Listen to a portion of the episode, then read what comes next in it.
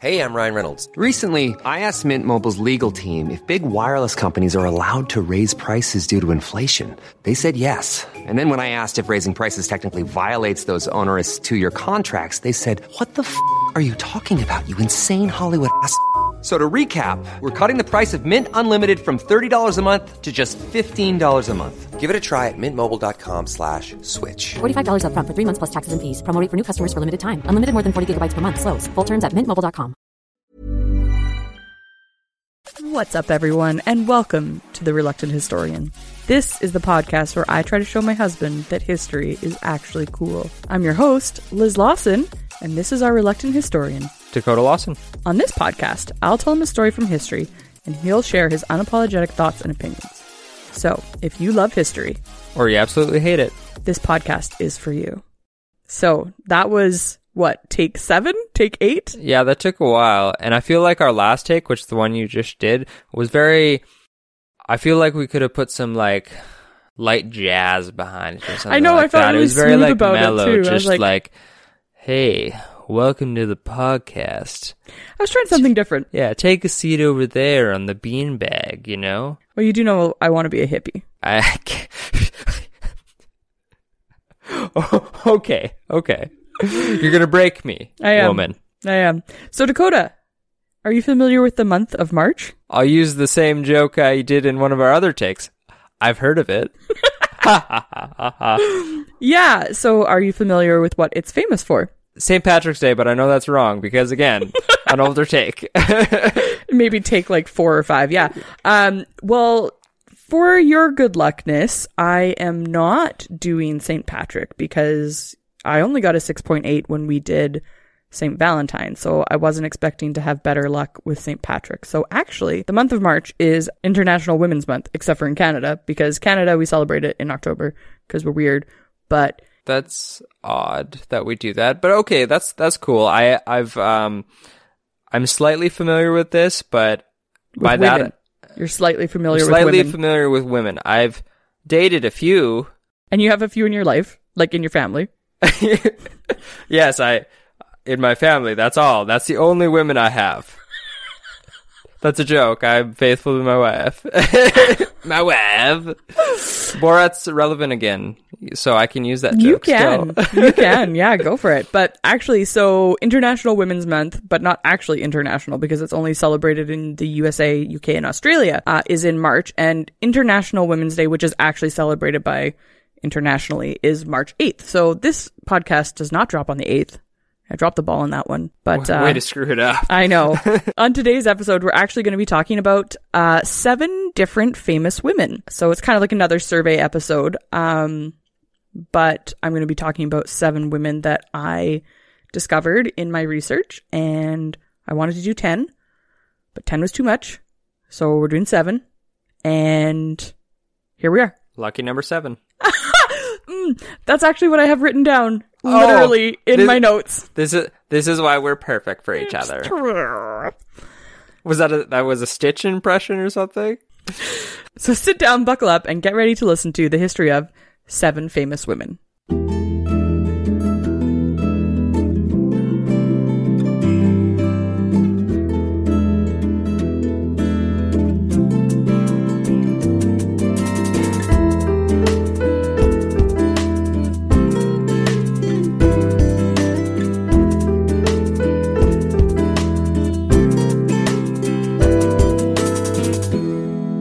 To begin by recognizing that we are recording on Treaty 6 territory and the homeland of the Métis Nation.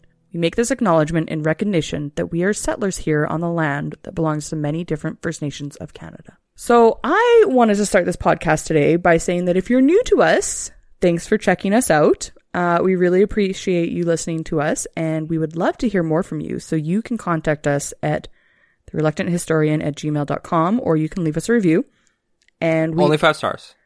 And we also know that episodes one to four don't have the most excellent sound quality. So if you are just starting to listen to us, go back and listen to episodes five and six, but don't listen to one and four unless you really, really love us and can get past the sound quality.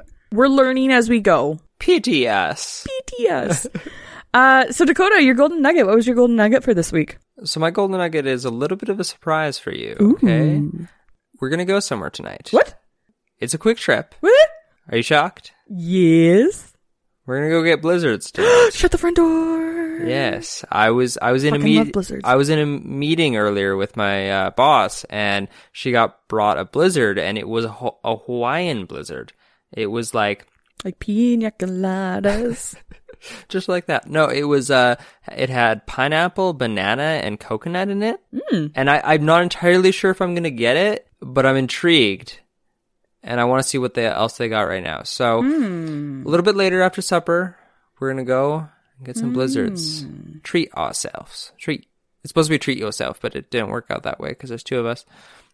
So yeah, that's my golden I'm nugget. excited. What about you? Is your golden nugget that I'm taking up for blizzards and I'm buying because I well I don't make as much as you, but you know I have some money. You're my sugar baby. That's true.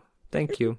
Okay, what's your golden nugget? Uh, so my golden nugget is that um, we had Feb break about a week and a half ago, and this week I've been back at the office, and I've just really been loving being back there. I have never worked in an office before because I'm a teacher, and we work not in offices. We work in front of students. And so now that I'm teaching online, we're kind of like all in this like little room together and we all have our own little cubicles, but we all can like yell over our cubicles at each other. And the women in the office are awesome. And I just really like being able to like, uh, you know, talk about teaching and good teaching practices and um, just sharing our lives with one another. And it's been really refreshing. And I've just been really thankful for that opportunity. And I missed the ladies. So those of you who are listening, you know who you are. I've missed missed them over the break, and it was just really nice to go back and see them last week and this week. And now we've started like a OLC fitness group. So we're like going to do CrossFit together and go swimming together, and that's also really exciting because I want to get fit. Because the girls that are in my office are really fit, and I'm not. I tried to walk with them and I broke my foot, literally. Uh, uh to to those girls, uh, you need to slow down. Don't walk so fast. but no, you've been uh, yeah, you've been really feeling work lately, and it's been really nice to see that you've been enjoying it so much. So that makes me happy. Yeah.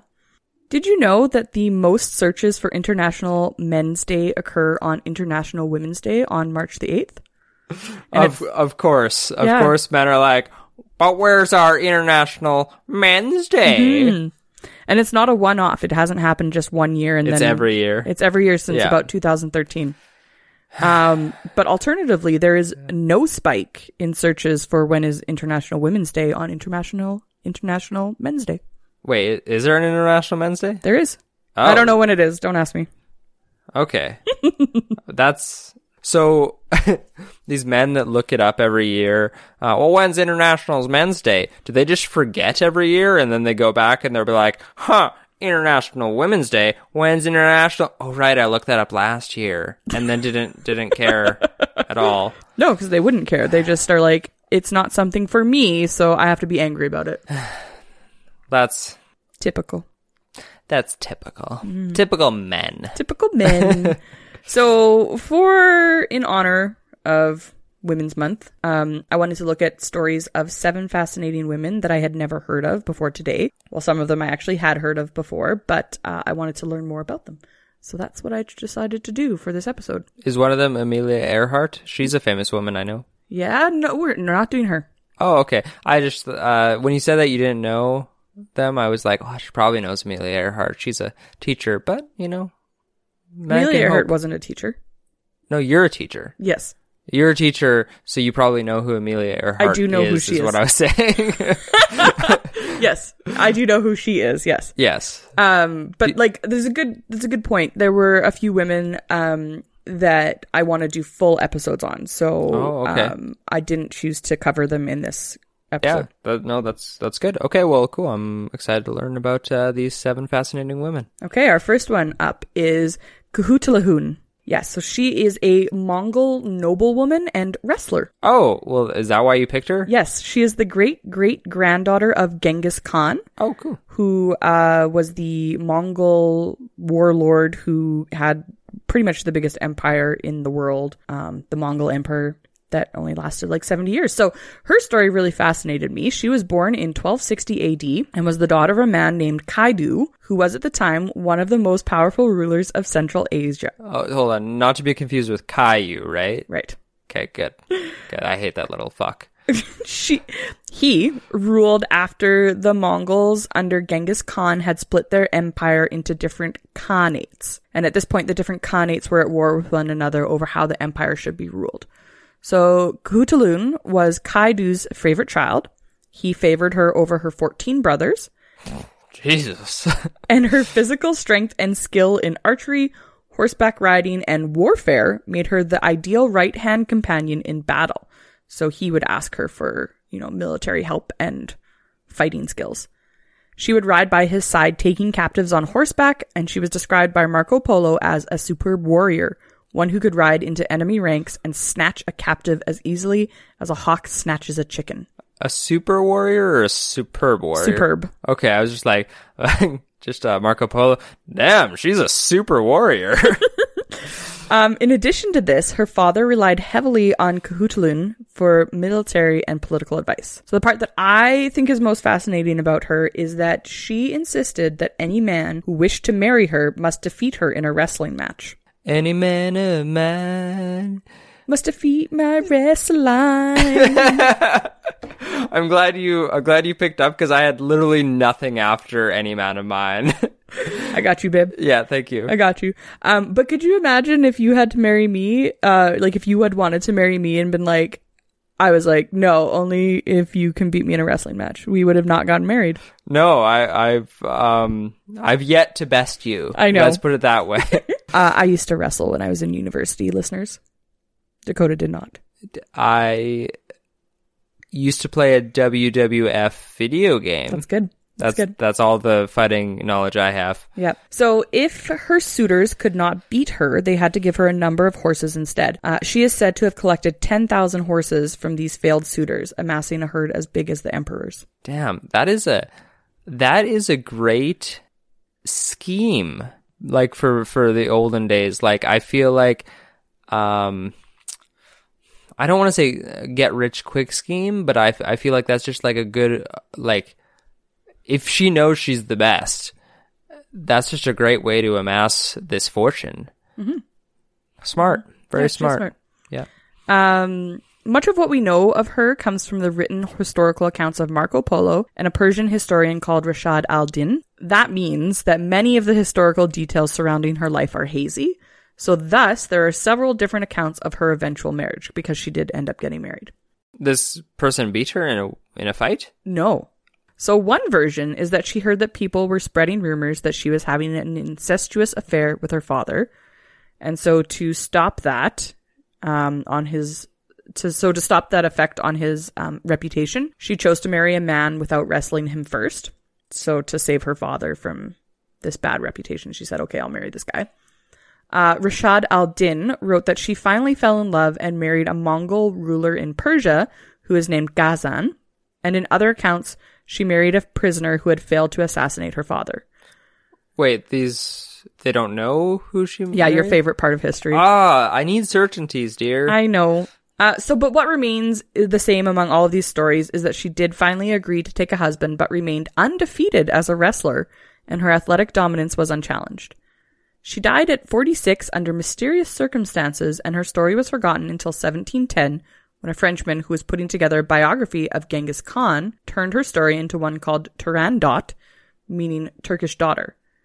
In this story, he changed a lot of her history, um, saying that Turandot challenged her suitors with riddles instead of wrestling, and they were killed if they got it wrong. now riddle me this: if you can defeat my riddle, you can marry me. Yep. Centuries later, this story was turned into an Italian opera, which was even further off the actual history. But in Mongolia, Khutulun's story is honored to this day. So that was like a really short story, but I like that lady. Yeah, that's interesting. I also wonder, like, so it, the story was forgotten until a long time later. We'll just go with that. Um, I don't remember the years specifically, but I've. How does that get just brought up again? It was like this guy just like, hey, remember that chick who used to used to get guys to uh, do riddles for her? Eh? Anybody remember him? So Her? he probably would because he was researching her great great grandfather's Oh, okay. history, and, And so he would have found she her. came up. Yeah, That makes sense. And somehow it turned into riddles. yeah. Which I well, re- you I can't like have a strong woman, babe, especially in 1710 French society. She has to be weak and meek. She can't go off wrestling people. Well, how did they feel about smart women? Because riddles are tough. That's true. Riddles So- are hard. Um, I don't know. I guess in their mind, it's better to have a smart woman than a tough woman. I don't know. I don't know. Yeah. Anyways, So good story. Number two, while I was researching Kublai Khan, I came across a the story of Ching Shih, who was a sex worker turned pirate lord in the 18th century Oh, I, this sounds fun. and became known as the Terror of South China. oh, this is cool. Ching Shih was born Shilgangshu in uh, 1775 and grew up in the Guangdong province of southeastern China. At one point in her life, she worked as a sex worker on a floating brothel. a floating brothel. Yeah. These are fun stories. I'm enjoying this so far. In 1801, she met Zheng Yi, the pirate commander of the Red Flag Fleet, when he did one of two things, so they don't know what exactly happened. Either Super. he ordered a raid on the brothel and captured Ching Shih, or he just asked her to marry him. The historical record is unclear. In either account, though, she said yes to his proposal, but only after Yi assured her that he would meet certain conditions, which included an equal partnership in fleet leadership as well as 50% of his share of anything attained afterwards. Wow. And and what was the time period in this one? 1801. And he was just cool with that. Mm-hmm.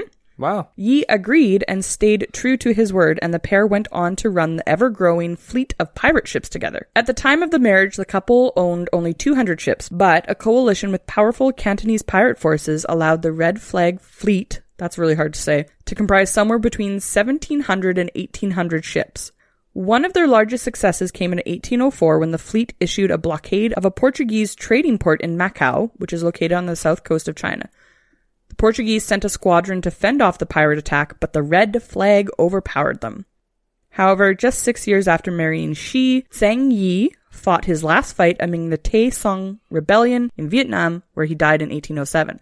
But that's not the end of Ching Shih's story. Shi saw this as an opportunity to rise to power, and with the support of the Red Flag Fleet's second in command, Chang Pao, she took command of the entire squadron. Now she was officially known as the name that she would be remembered by, Ching Shih, which translates to Qing's widow. As the new boss, she oversaw somewhere between 50,000 and 70,000 pirates. She started her regime with a strict code of conduct. Going forward, the crew would account and register any and all money seized in raids before they could distribute it amongst themselves. So she made them tell her how much money they had captured. Likewise, the ship responsible for the capture would receive 20% of the bounty, with the remainder sent in a large collective fund that the entire fleet could enjoy. Anyone caught withholding bounty would face severe whippings and on some occasions beheadings. I like the idea that. So you said twenty percent, right? I, mm-hmm. I like the idea that through this whole process, her only real goal was to tre- teach these lowly pirates how to do math. you know, that was her like her end goal, really. I hope so. Yeah. Everyone was behind Shi's leadership, and they would go on to pillage the South China coast, taking over several towns and taxing countless others, using violence to help them succeed. Often, Shi's fleet would nail the feet of resistors to the decks of her ships before the real torture, a beating, would begin. This proved effective for Shi and her fleet, as under her rule, they were able to sink 63 Chinese government vessels, prompting the British and the Portuguese to stay out of her affairs. Beyond this success, Shi is also known for the rules she imposed on the ship's women prisoners. The pirate lord would allow her crew to keep attractive women as wives or concubines on the condition that they remain faithful and take care of their new wives. If they defied Shi's orders, specifically practicing infidelity or raping their partners, they would face beheading and execution. As for the ugly women, she would release them with no harm done. Oh, nice. Not only did she demand loyalty to the wives, but also to the pirate fleet. If a pirate abandoned the red flag fleet, her crew would seek him out and, if captured, cut off his ears. Fuck. Three years after becoming the leader of the Red Flag Fleet, the Emperor saw no way to defeat Shi, so the Emperor of China. So she had been like terrorizing the seas of China. So he struck a deal with anyone who was willing to return to the mainland. She received amnesty and could return to civilian life without ceding any of her wealth. She went on to marry her former underling, Pao, and they returned to the Guangdong province where she opened and operated a gambling house until her death in 1844. Her legacy lives on in Disney's Pirates of the Caribbean franchise as Mistress Ching, one of the nine pirate lords. Really? Yes. Okay, I'm honestly I'm uh, not extremely familiar with the nine pirate, pirate lords. Like I can picture a scene where they're all gathering together in the third Pirates of the Caribbean movie, but I can't picture her. But that uh, it's very interesting. Makes me want to kind of go back to it. I find although she did horrible shit apparently, and apparently you're you're like ah she's great. I think it's really cool that um, she was able to convince all of these pirates to follow her. Mm-hmm. That's that's you know that's pretty cool. Yeah, she, she was very she, she she was a very strong woman. I can tell. Mm-hmm. So we're on to number three.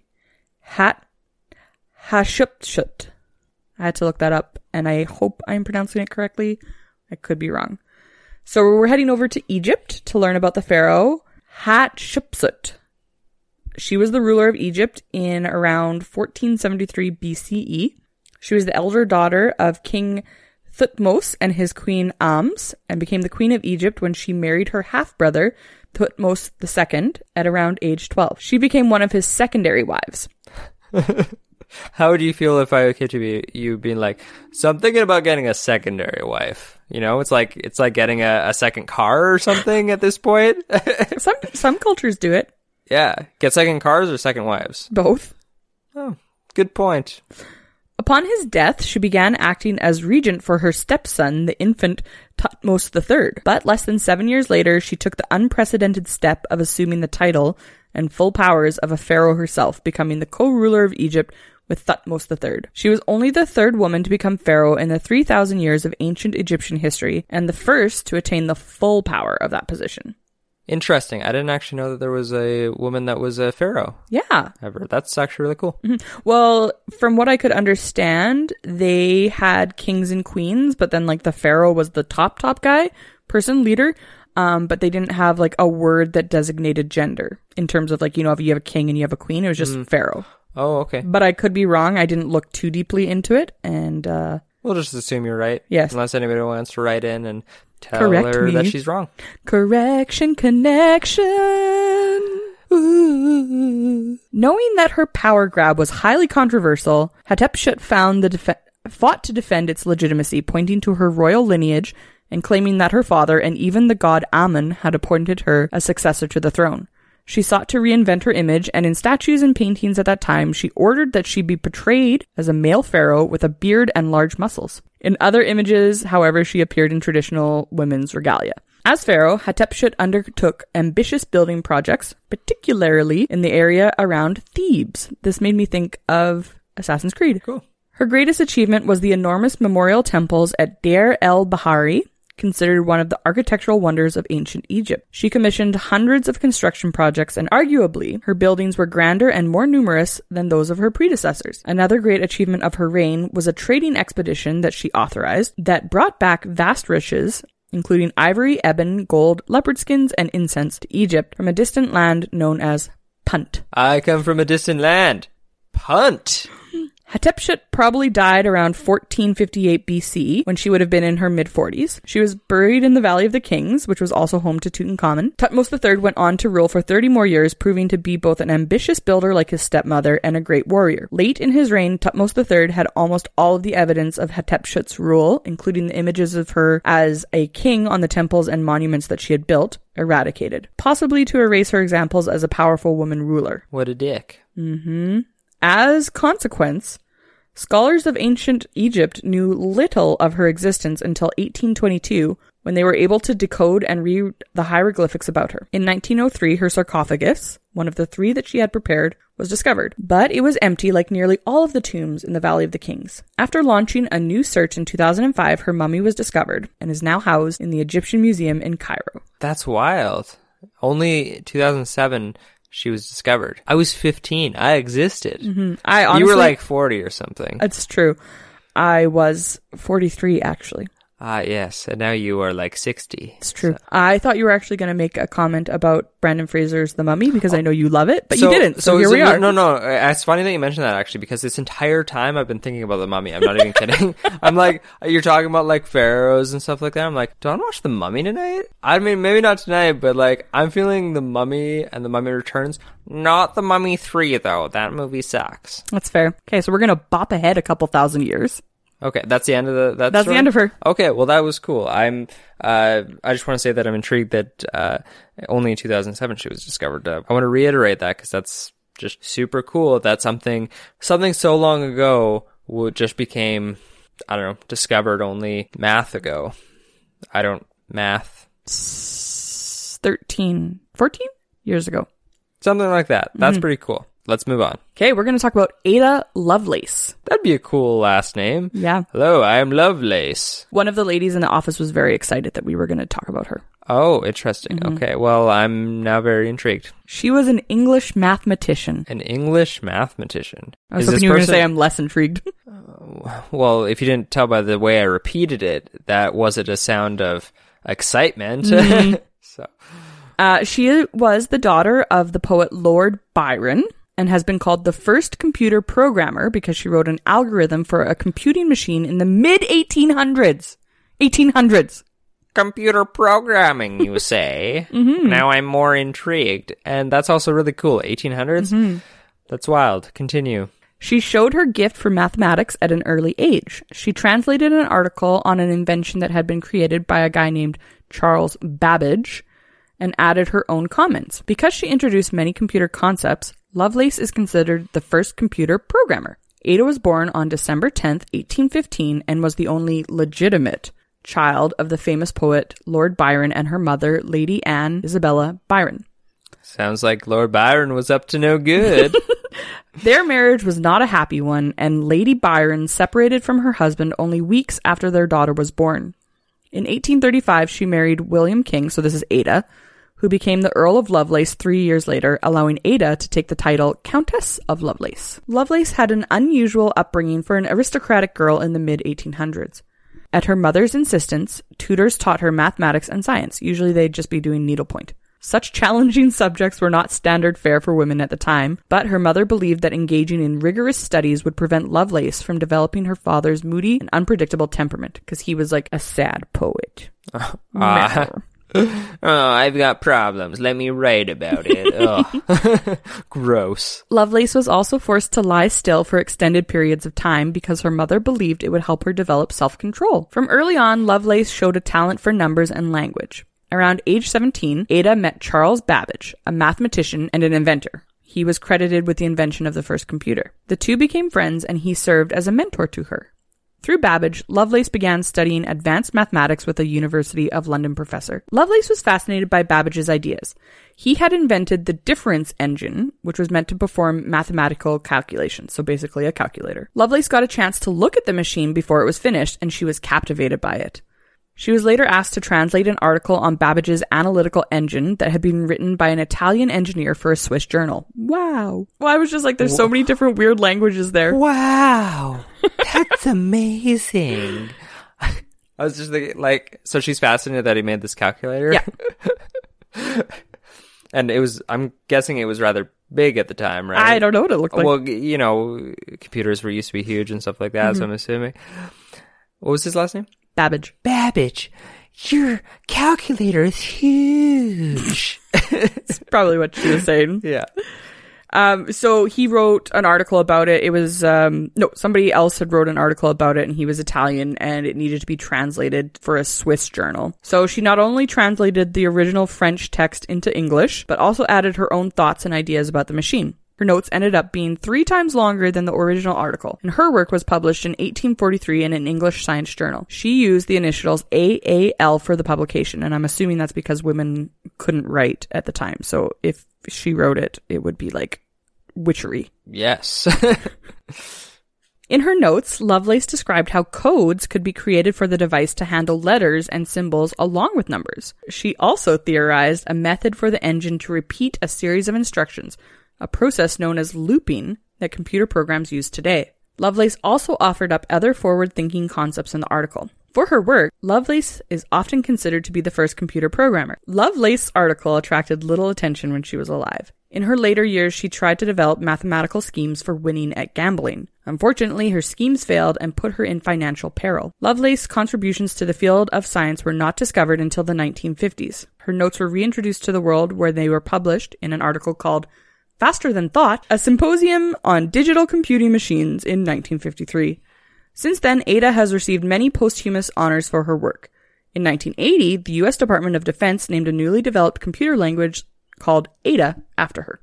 Cool. It's too bad that she didn't get any recognition while she was alive. It seems that's usually the case, eh, with artists and Mm-hmm. musicians. It just seems to be after they're dead is when, you know, things blow up. Well, and I think also too, just from reading about her, is my understanding is that she was probably thinking ahead of her time, and they probably didn't even have, like, they didn't have computers, and she's talking about how to write code, and they don't really have the computers, so I don't think that they had the technology to do what she was theorizing. So I think that also contributed to Yeah, it. she was just way ahead of her time. Mm-hmm. Okay, we're going to talk now about Bessie Coleman. She was the first black and indigenous woman pilot. Very cool. She was born in Texas on January 26, 1892, to a black maid named Susan and a black indigenous sharecropper named George. In 1901, her father decided to move back to Oklahoma to try and escape discrimination. Bessie's mother decided to not go with him. Instead, the family stayed in Texas. Bessie grew up helping her mother pick cotton and wash laundry to earn extra money. By the time she was 18, she had saved enough money to attend the Colored Agricultural and Normal University, which is now known as Langston University, in Langston, Oklahoma. She dropped out of college after one semester because she could no longer afford to attend. At 23, Bessie went to live with her brothers in Chicago. She went to the Burnham School of Beauty Culture in 1915 and became a manicurist at a local barbershop. Meanwhile, her brothers served in the military during World War I and came home with stories from their time in France. Her brother teased her because French women were allowed to learn how to fly planes, and Bessie was not. Like, how does that go? Ha ha, you'll never live your dreams. Then, like, pushes her over or what? I don't know. like, fuck, that's like. You're a brother. I, I know, it just, like, as a brother, I mean, just seems a little harsh. All I would do is, like, like, there was this one time where, like, we were playing video games and Mackenzie did something I didn't like, so I, like, I just, like, pushed her face down and, like, she bumped her head on her no, on her, uh, on her knee and, like, her nose started bleeding, you know, like, That's just not teasing, that's just, bullying. Just, no, no, you know, tomato to bullio. So, this teasing made Bessie want to become a pilot. She applied to many flight schools across the country, but no school would take her for two reasons. One, because she was black, and two, because she was a woman. So she was advised to move to France, so she began taking French classes at night because her application to flight schools needed to be written in French. So good for you, girl, because I tried to take French classes and no. Yeah, I also tried to take French classes in grade six, uh, but I was doing so bad at all my other schools, so I got taken a French class so I could do better in my other classes. That's fair. so I could have been a French lady pilot, but I wasn't allowed to be. Because you didn't learn French? Exactly. Mm. Finally, Bessie was accepted at the Caudron Brothers School of Aviation in Le Crotoy, France.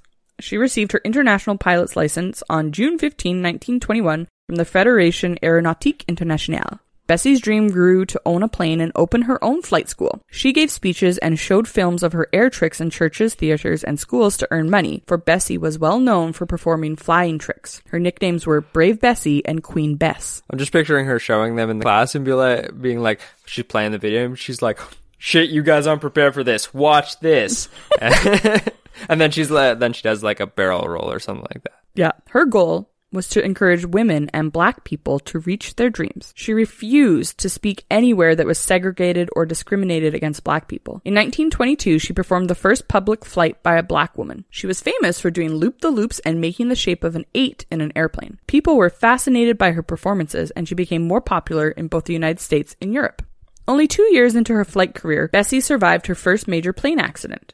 In February 1923, her airplane engine suddenly stopped working and she crashed. She was badly hurt in the accident and suffered a broken leg, a few cracked ribs, and cuts on her face. Thankfully, she was fully able to heal, and the accident didn't stop her from flying, and she went back to performing dangerous tricks. Through her hard work, she was able to save up enough money to purchase her own plane. On April 30th, 1926, Bessie took a flight with a mechanic named William Wills. Wills was piloting the plane and Bessie was in the passenger seat. At about 3,000 feet in the air, a loose wrench got stuck in the engine of the plane, and Wills was no longer able to control the steering wheel, causing the plane to flip over. Bessie was not wearing a seatbelt, and planes at the time did not have a roof or protection to keep her inside the plane.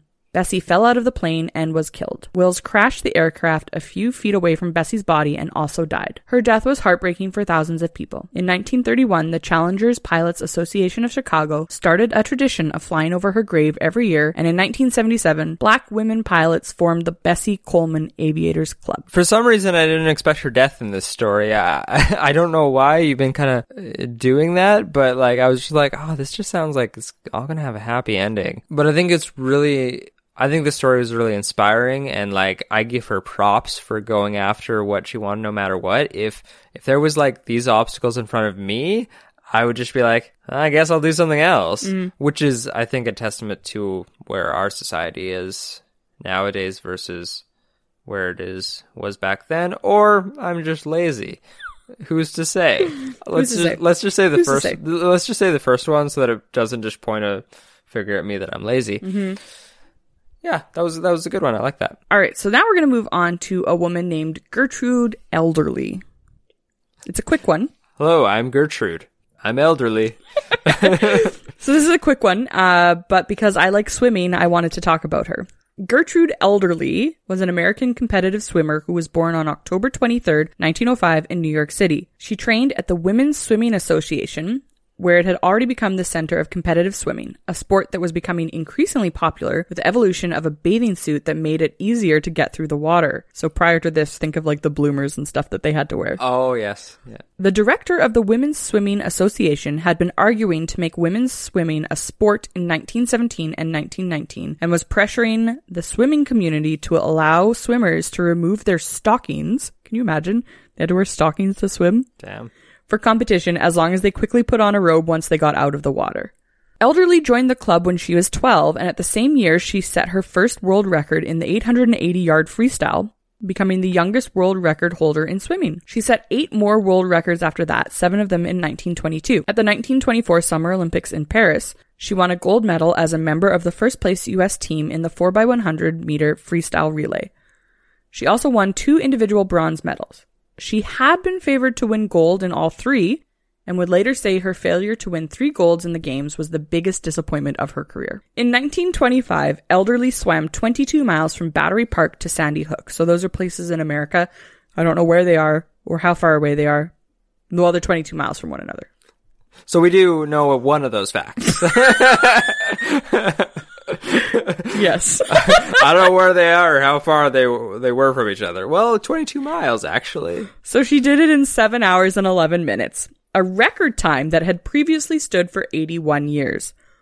She then set her sights across the ocean and decided to attempt to swim the English Channel. So that's the space between England and France. That's a long ways. Yes. she was sponsored by the Women's Swimming Association, and she went to France to train with a man named Jabez Wolffe, a, Hello, I'm Jabez Wolffe. a swimmer who had attempted to swim the channel 22 times. Wait, wait, wait. Hold on, hold on. Jabez Wolffe. Uh, did he make the Jabez. Jabez? Did he make the uh, fr- uh, French version of Law and Order? Boom, nailed it. Dick Wolf. You know? No, this isn't landing. Dick Wolf. He produces uh, Law and Order. keep keep going. The training did not go well. Wolffe continually tried to slow her pace, saying that she would never last at that speed. In her first attempt at the channel on August 18, 1925, she was disqualified from attempting when Wolffe sent another swimmer into the water to rescue her. And that's air quotations. According to Ederle and other witnesses, she was not drowning, but resting, floating face down. she bitterly disagreed with Wolffe's decision. Previously, Wolffe had commented that women may not be capable of swimming the channel, and it was speculated that he did not want Ederle to succeed. I just have a quick comment. Years ago, it was speculated that I almost drowned in 2012. I just want to say that I wasn't drowning. I was resting by flailing around. Okay. I just want you to know that there is absolutely no the merit. bottom. There is no merit to me drowning. I know how to swim. So stop telling me I need adult swimming lessons. Listeners, I try to tell Dakota at least once every three months that he should take adult swimming lessons and I refuse. because he was resting. In the I was water, resting. face down. I stand by it. Continue. Finally, her successful attempt occurred one year later. This time training with her coach named Bill Burgess, who had successfully swum the channel in 1911. She started at Cape Grisnech, Grisnech, I'm sorry, ADT, in France at 7.08 on the morning of August 6, 1926. Ederle wore motorcycle goggles to protect her eyes from salty water and used the front crawl, making it so that she had to use a paraffin seal to make sure her goggles stuck to her face. So is I, again, I'm jumping back a little bit, but Bill Burgess is he just like the French version of the comedian Bill Burr? He's just got like a mustache or something on. I'm assuming Bill Burgess is like English because, Oh. well, maybe he's not. I don't know. Burgess, is that a French name? I don't know. I was just picturing Bill Burr. Do you know who Bill Burr is? Oh, he's a comedian. Teresa will know who that is. Uh, and he had a, uh, but just has a, like a French mustache instead or something like that. Hello, I am Bill Burgess. Or it's actually just Bill Burr with a mustache on. Continue. Uh, so she's got the paraffin against her goggles. Uh, for this attempt, two tugboats were in the water with her. One called the Alsace, Alsace, which carried her father and two sisters, and a reporter for the newspaper who was sponsoring her attempt. The second tugboat was hired by other reporters in order to cover the story, because the first reporter would not let them in the same tugboat with them. During her 12th hour at sea, Burgess, her trainer, was concerned with the unfavorable winds on the water and called to her saying, Gertie, you must come out. The swimmer lifted her head from the choppy water and said, What for? She came ashore in England at Kingsdown, Kent, 14 hours and 34 minutes later. The first person to greet her was a British immigration officer who requested a passport from the bleary eyed, waterlogged teenager. She was actually 20. Uh, I know you just got out of the water, but passport, please. so, sorry, it's in my other bloomers. Her record stood until 1950 when Florence Chadwick swam the channel in 13 hours and 20 minutes. Show off. Ederle returned home to a huge ticker tape parade in Manhattan. More than 2 million people lined the streets of the parade route to cheer for her. She went on to play herself in a movie and toured the vaudeville circuit. She met President Coolidge and had a song and dance step named after her. Okay. Hi, I'm President Coolidge. Puts on sunglasses. Like what the? I don't never heard of him, but he he sounds cool. Idge. yeah. Yeah. A fall down the steps of her apartment building in 1933 twisted her spine and left her bedridden for several years, but she recovered well enough to appear at the 1939 New York New York World's Fair. Ederle had had poor hearing since she was a child due to the measles, and by the 1940s she was almost completely deaf. She eventually taught swimming to deaf children. She never married and died in 2003 at the age of 98. Well, that's a good long, long life. A lot longer than a lot of the people in these stories. So, mm-hmm. Okay, what's right. our final one? And this brings us to our final woman for now, Queen Boudica. I first learned about Boudica when I lived in England, and I thought she was the coolest. Sorry, the way you said that, it sounded like you're like you're remembering your uh, um your summer with her or something like that. I remember when I first heard about uh, what was her name? Boudica. I remember when I first heard about Boudica. Oh, she was crazy. She was an ancient British queen who lived around 55 CE and led a revolt against Roman rule. yeah, that, that was around when you were born, right? yes. So we were best friends. Burn. Gotcha, good. Got you good, you fucker. Not much is known about her early days. Scholars think that she was born around 30 CE in Camaldonium, which is now Colchester. We know for sure, however, that she was born into either a prominent family or had royal blood. Boudica was born into the Celtic society that was cool with women holding power. Women could rule, participate in politics, choose who they married, and even get divorced. If a husband harmed his bride, by law, she could poison him or even cut off his head. Beware, Dakota. According to ancient sources, Boudica was a pretty terrifying figure.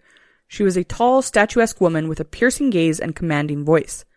She also had greater intelligence than often belongs to women. That was a quote of somebody describing her. So she was smart. To top it off, she was remembered often for her incredible hair. It was long, thick, and vibrant red that went all the way down to her waist. The Roman Emperor Claudius had begun to conquer Britain around 4- 43 CE, and he did so with an iron fist. The Iceni people, to which Boudica belonged, realized that it would only be a matter of time before they invaded their land. Incidentally, Boudica's husband was the king of the Iceni, and they lived in what is now known as Norfolk. So the two struck a deal, the Iceni and the Romans. If the Romans continued to let them live the way that they wanted, the Iceni wouldn't make trouble for the new invaders. For a time, the agreement worked, but eventually this fell apart. When her husband died in 60 CE, he left no male heir and thus left his wealth to his two daughters and the Emperor Nero, hoping that it would give imperial protection to his family. Instead, the Romans annexed his kingdom and humiliated his family. The Romans used his death as an excuse to take over the tribal lands and prove to the Iceni who were the boss. They immediately began their brutal spree by tearing through Boudica's home and looting all her valuable items. Though Celtic law had stated that Boudica would rule the Iceni when her husband died, the Romans did not care. After they stole her possessions, they ripped off her clothes, tied her to a pole, and viciously whipped her in front of her subjects. Then the men took her daughters and violated them. This was horrifying for the Iceni, as for the most part, Queen Boudica and her husband had been allies to the Romans. This was cold blooded betrayal by them. Two reasons are hypothesized for this. One being that in the patriarchal Roman society, they did not want to work with a powerful queen. And two, the location of the Iceni territory was well protected with water and a forest surrounding it. It was hard to invade and thus pleasing and wanted by the Romans. So Boudica has been ousted as queen and she has no power. So she immediately plans a rebellion. There were other tribes in the area who also had disputes with the Romans. Trinovanti, the Conolvi, and the Durogates were just a few who were under Roman rule, and un- being under Roman rule included heavy taxes, religious suppression, and land theft. They were more than happy to rise up against the Roman Empire. By the time she was done traveling among these groups, raising an army, she had gathered 100,000 men to fight with her as their leader. Before leading her forces to battle, she reportedly gave a rousing speech saying, We British are used to women commanders in war, but I am not fighting for my kingdom and wealth now. I am fighting as an ordinary person for my lost freedom, my bruised body, and my outraged daughters. You will win this battle or perish. That is what I, a woman, plan to do. Let the men live in slavery if they will. I just got goosebumps. And then she yelled, "Freedom!" and then rode off her on her horse while she was uh, while she had uh, face paint on. You know, it's very similar to that uh, Braveheart scene, yes. Yes. So they burned down a number of areas, starting with Camaldonium, the capital cit- city of Roman Britain. By attacking Camaldonium, Boudica was sending a message. She was coming for the Romans, and she was not going to back down. They headed to the temple of Claudius and burned the entire building down. According to ancient sources, Boudica's preferred method of execution was severing her enemies' heads from their bodies. She would, Same. she would hold up the bloody head and declare that it was a sacrifice to her favorite goddess, Andraste. I feel like we're the same person. Her raid was so extreme that the rivers were, quote, purpled with blood. She went on to attack Londinium, which is London today, where another ancient Roman account states that she hung up the noble women there like animals, cut off their breasts, and sewed them into their mouths. When this was done, she would skewer them on a stick. She and her army also sacked the city of Verulamium. According to a Roman historian at the time ish, Boudica's rebels massacred 70,000 Romans and pro-Roman Britons and destroyed the Roman Ninth Legion. In 61 CE, after destroying three of Rome's most prized settlements, Boudica prepared for one final battle that, if she won, would finally defeat the Romans and bring Britain back under Celtic control. To this day, historians aren't sure where this final standoff took place exactly, but they kind of know what the topography looked like. And with as many as 230,000 men fighting for her against the 10,000 Romans, it seemed as if the battle would go in her favor.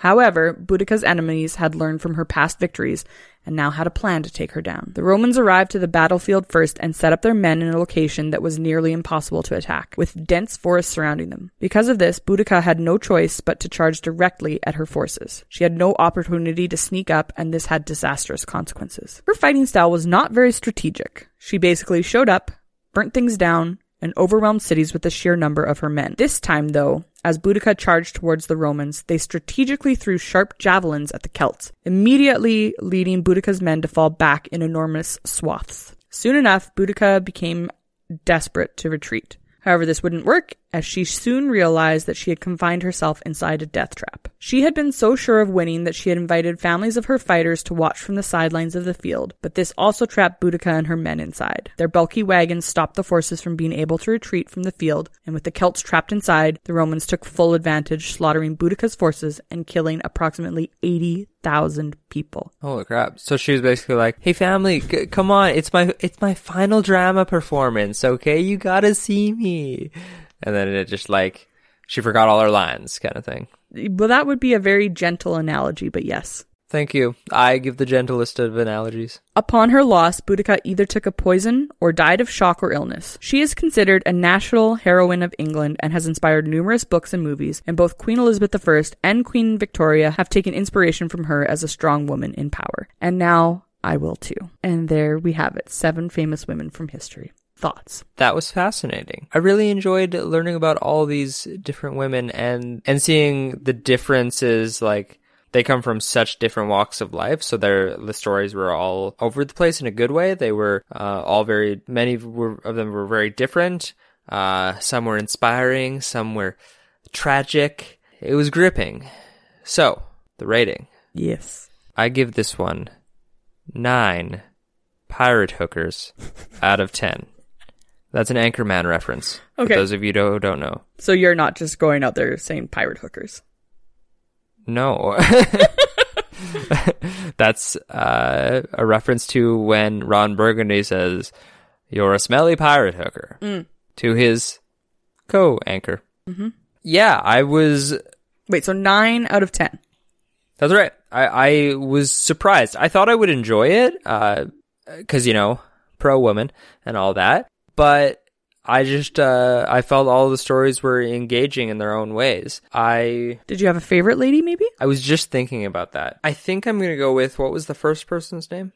Kahutlahan. Yes, Kahutla Ka- Kahutlahan. I think I'm going to go with her because I love the idea of her being like, "You shall wrestle me, and if you lose, I shall take your horses. But if you win, marriage is in store for you." A riddles three.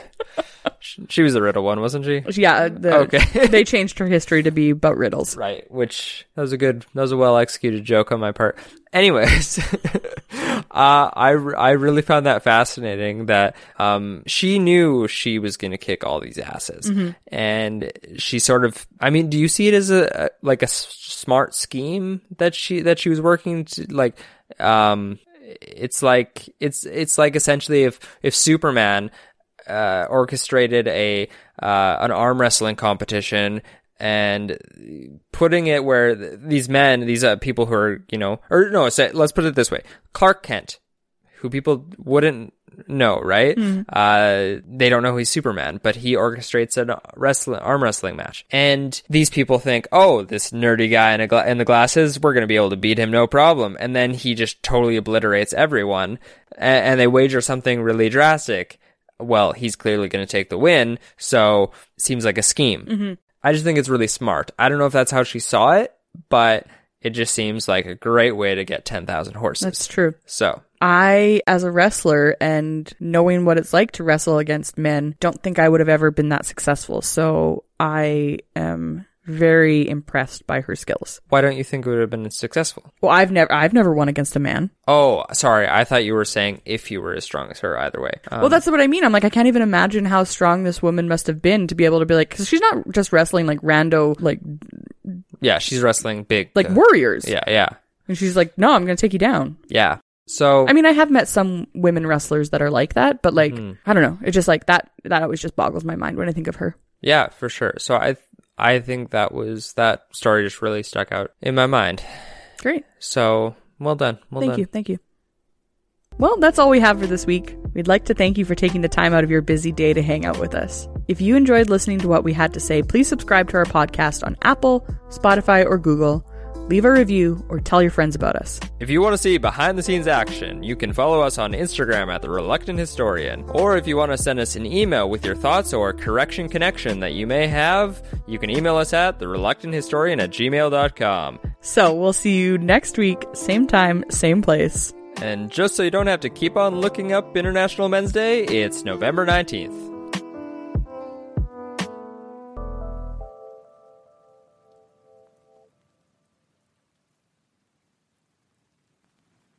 Hey, everybody, I'm Eric Erickson, host of The Open Highway. You know, I've had some incredible adventures in my life, and well, along the way, I learned a little bit about everything, which, to be honest with you, is just enough to get me into trouble. But I bring that with me when I sit down with guests from the worlds of politics, news, science, current events, entertainment, and more.